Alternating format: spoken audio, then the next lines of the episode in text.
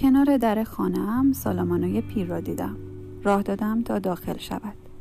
به من گفت که سگش گم شده چون در مرکز سگهای گم شده نبود. کارکنان آنجا به او گفته بودند شاید زیر ماشین رفته. پرسیده بود آیا نمی شود از کلانتری ها پرسجو کرد؟ به او در جواب گفته بودند رد اینجور چیزها را نگه نمی دارند چون این اتفاق هر روز می افتاد. به سالامانای پیر گفتم می تواند سگ دیگری داشته باشد.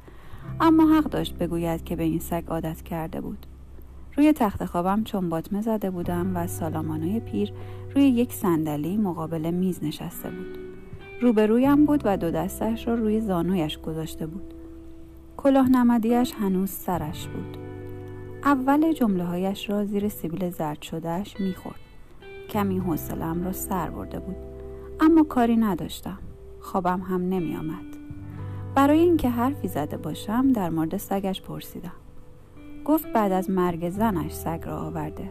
دیر ازدواج کرده بود. وقتی جوان بوده می‌خواسته توی تئاتر کار کند.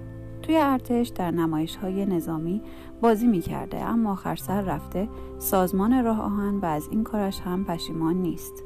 چون حالا یک مبلغ بازنشستگی گیرش میآید. با زنش خوشبخت نبوده اما روی هم رفته به او عادت کرده بود. وقتی زن مرده خودش را خیلی تنها حس کرده. پس از یکی از دوستان کارگاهش سگی خواسته.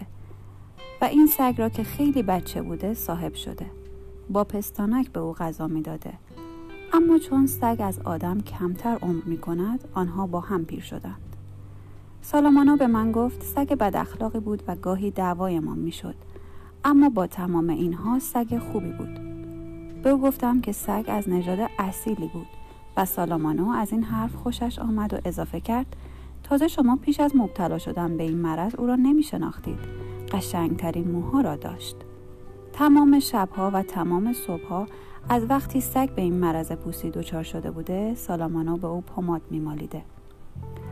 اما از نظر او بیماری واقعی سگ پیری بود و پیری درمان نداشت. در این لحظه من خمیازه کشیدم و پیرمرد به من گفت که دیگر می رود. به او گفتم می تواند بماند و گفتم از اتفاقی که برای سگش افتاده ناراحتم. از من تشکر کرد. به من گفت مادرم سگش را خیلی دوست داشته. وقتی از او حرف می‌زد می‌گفت مادر بیچاره شما. دل به شک بود که باید از وقتی که مادرم مرده خیلی احساس بدبختی بکنم. من جوابی ندادم. بعد عجولانه و با حالتی مشوش به من گفت می‌داند که مردم محل نسبت به من نظر خوبی ندارند چون مادرم را در خانه سالمندان گذاشته بودم. اما او مرا می‌شناسد و می‌داند من مادرم را دوست داشتم. جواب دادم که تا حالا نمی‌دانستم که مردم نسبت به من چنین نظر بدی دارند و به نظر من خانه سالمندان یک چیز طبیعی است چون من پولی برای نگهداری مادرم نداشتم. اضافه کردم به هر حال خیلی وقت بود که دیگر با من حرفش نمی آمد و تنهایی هم حوصلهاش سر می رفت. به من گفت بله در خانه سالمندان دست, دست کم آدم رفیق پیدا می کند. بعد عذر خواست. می‌خواست برود بخوابد.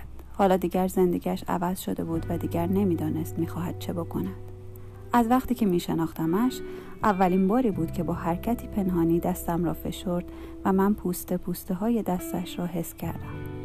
لبخندکی زد و پیش از رفتن به من گفت امیدوارم سگها امشب او او نکنند همش فکر می‌کنم صدای سگ خودم است